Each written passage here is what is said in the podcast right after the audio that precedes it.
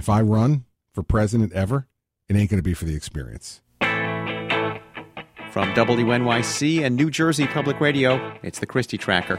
My job here in New Jersey is my passion. I got to keep my eye on my day job. I tell you one thing I know for sure I wasn't ready to be president four years ago. This decision is now up to me. And I am now ready to fight for the people of the United States of America. Well, it only took four years to go from this. I threatened to commit suicide. I did. I said, what do I have to do short of suicide to convince people I'm not running? Apparently, I actually have to commit suicide. To this announcement at the governor's former high school in Livingston. I am proud to announce my candidacy for the Republican nomination for President of the United States of America.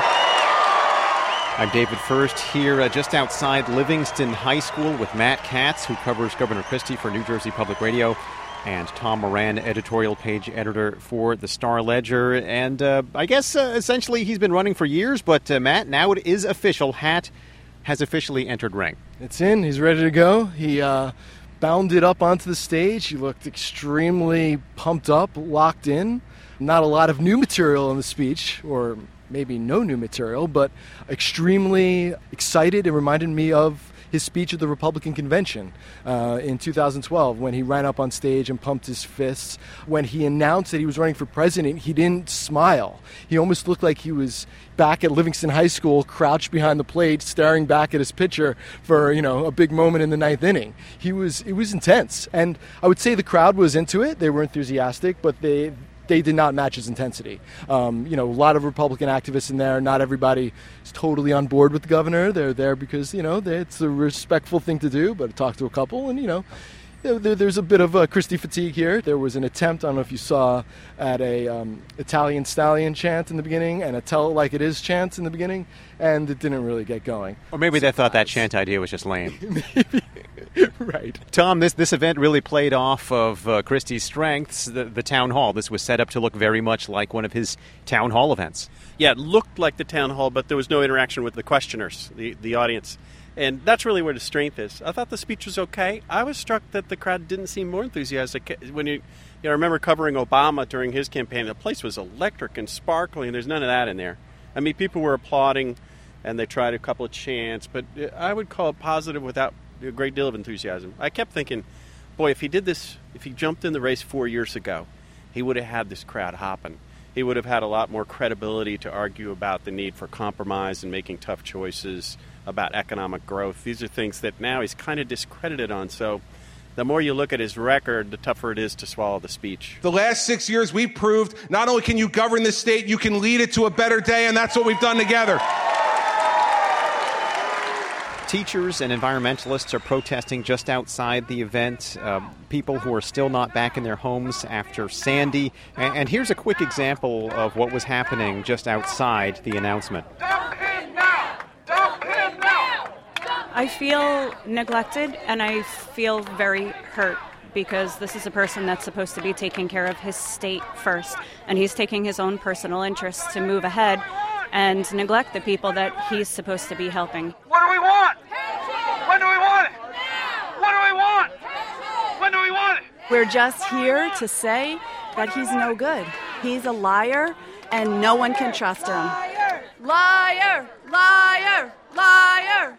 Livingston's interim superintendent, James O'Neill, would not attend this event, and there's that issue of the approval rating. Christie's approval rating in New Jersey hovering around 30%.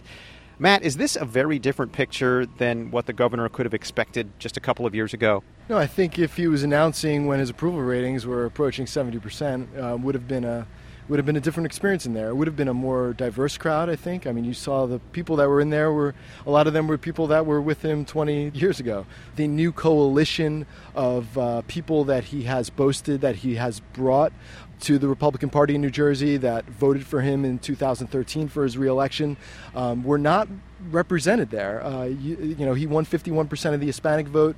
It was a very uh, white crowd. Uh, I was struck by that because, you know, the, this is a guy who's been talking about broadening the appeal of the Republican Party and had shown evidence that he could actually do that. But that wasn't the coalition that he assembled. It is true on his popularity, but it's also that uh, back then he was on a roll governmentally. You know, he had passed pension health reform and a tax cap and change the way union negotiations are going. Several constructive bipartisan things to contain public costs. And it's been a long time. You know, he came out of the box his first two years as governor and, and had a run. Uh, so, you know, 2012, that was still fresh in people's minds. And now it's, you know, it's Washington style gridlock in Trenton now. And there are big problems that are, you know, the second, second lowest bond rating in the country, the economy stinks, all that. And so now it's tougher on the substance, too. Uh, his popularity is a factor, but the substance is big. One of the things he talked about during this speech, and he's talked a lot about over the years, is uh, leadership and the courage of leadership. Uh, here he is uh, back in 2011 in Washington, D.C. You have to show leadership and show people you're willing to do it first. I couldn't sit back in New Jersey and say, well, I know we have a pension and benefit problem. I'll wait for the Democrats in the legislature to come forward with their plan, then I'll critique it.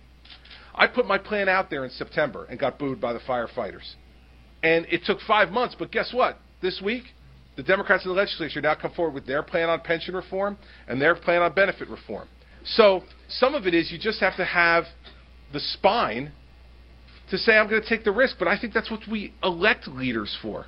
Today, he said his campaign will be a campaign that every day will not worry about what is popular, but what is right, because what is right is what will fix America, not what's popular. Do the governor's recent actions back up that description of leadership, Matt?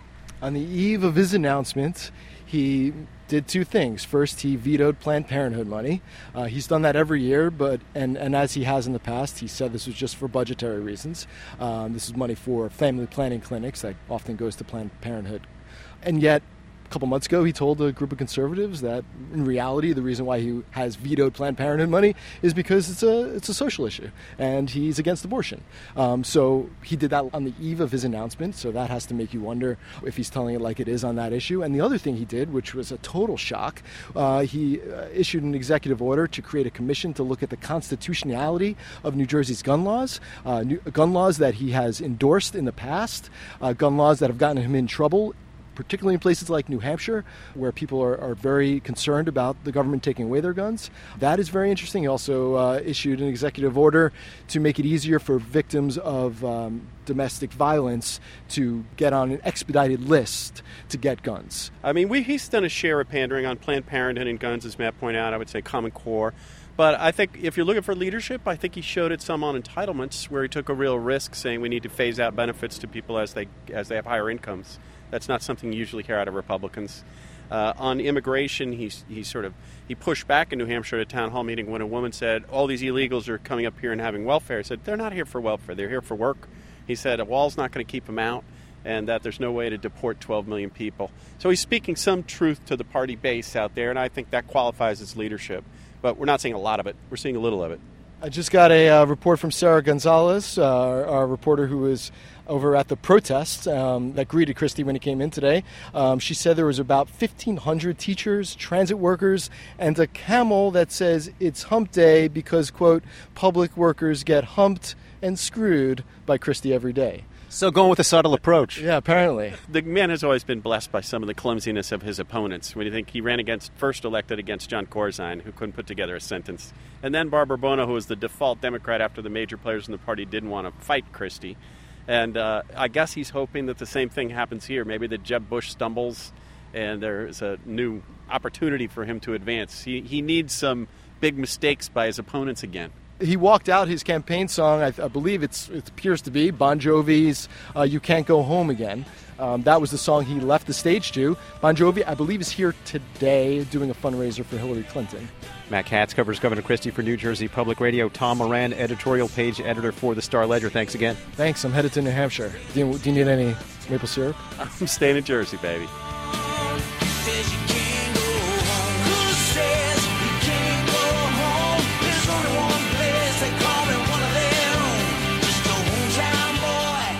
We'll be back with some final thoughts on the announcement with Robert Costa of the Washington Post. But first, listen. Oh, listen. Yeah, now listen. Oh, listen. Well, listen. Listen. Yeah, Eric, listen. Well, listen. Well, I say to them, listen. Listen, listen. Listen. Well, listen. And I said to him, listen, Senator. Oh, listen. Listen. Uh, listen. Well, listen. Listen. Hey, listen, pal.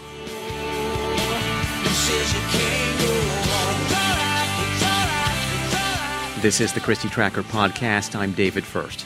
We caught up with Robert Costa, national political reporter for the Washington Post, in the Livingston High School gym.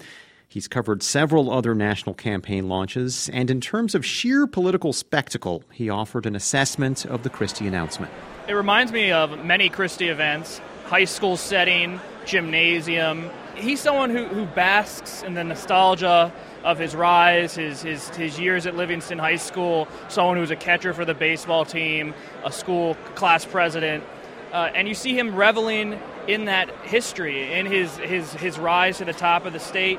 Uh, and uh, sur- he's surrounded by a lot of friends in dark suits from the state legislature, allies for many years. I think the scene here is, is unique because there's so much media presence. I mean, you go to a lot of these other presidential announcements, hardly the kind of cameras and television trucks. Uh, but there's a simplicity to this event that, that's striking. Christie often has a lot of television screens going on. He has it's very, very choreographed. This is choreographed, but it's also a little low key, kind of reflective of his, his status in the race. Maybe low key in the center of the ring over there, but out here on the perimeter, it's anything but low key. There's a huge presence. No, that's true. I mean, it's a big crowd, a lot of TV trucks, protesters, and and you get the sense that this it is a big moment, and it's a big moment for people in New Jersey. But uh, you're, not, you're not so sure how many Republicans nationally are paying close attention to today. It's, it was always expected Christie would run, but he's at the bottom of the poll, so he enters as kind of a, an underdog.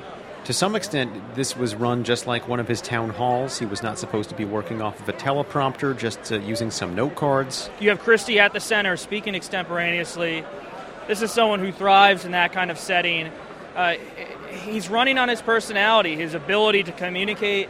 It's not so much a policy campaign, it's not an ideological campaign. There are aspects of that, but this is about the force of a persona and attracting people to it. You see these kind of crowds in New Hampshire town halls, people who, who just come to see the Christie show as much as the Christie message. There's always so much energy around Governor Christie. There's always so much media interest. Why is that? Is it just because it's fun to cover Christie? Is it fun to come to the Christie show? Yeah, it's been a spectacle ever since he became governor. I remember going to town halls in 2010.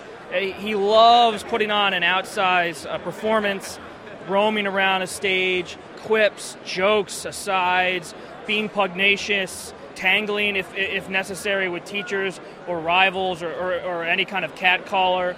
Uh, this is someone who loves the fight.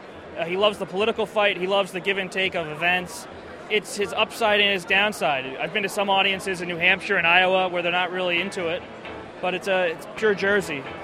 Robert Costa, national political reporter for the Washington Post. The Christie Tracker podcast is a production of WNYC and New Jersey Public Radio, thanks to associate producer Joseph Capriglione. Our theme music is by 29 Hour Music People. You can subscribe to the Christie Tracker podcast on iTunes. You can like us on Facebook, and you can follow Matt Katz on Twitter at MattKatz00. That is Matt, K A T Z, and Tom Moran at Tom A. Moran. I'm David Furst, and we'll finish with some last words from the Telling It Like It Is Express. I mean what I say, and I say what I mean, and that's what America needs right now. I am what I am! Bye-bye.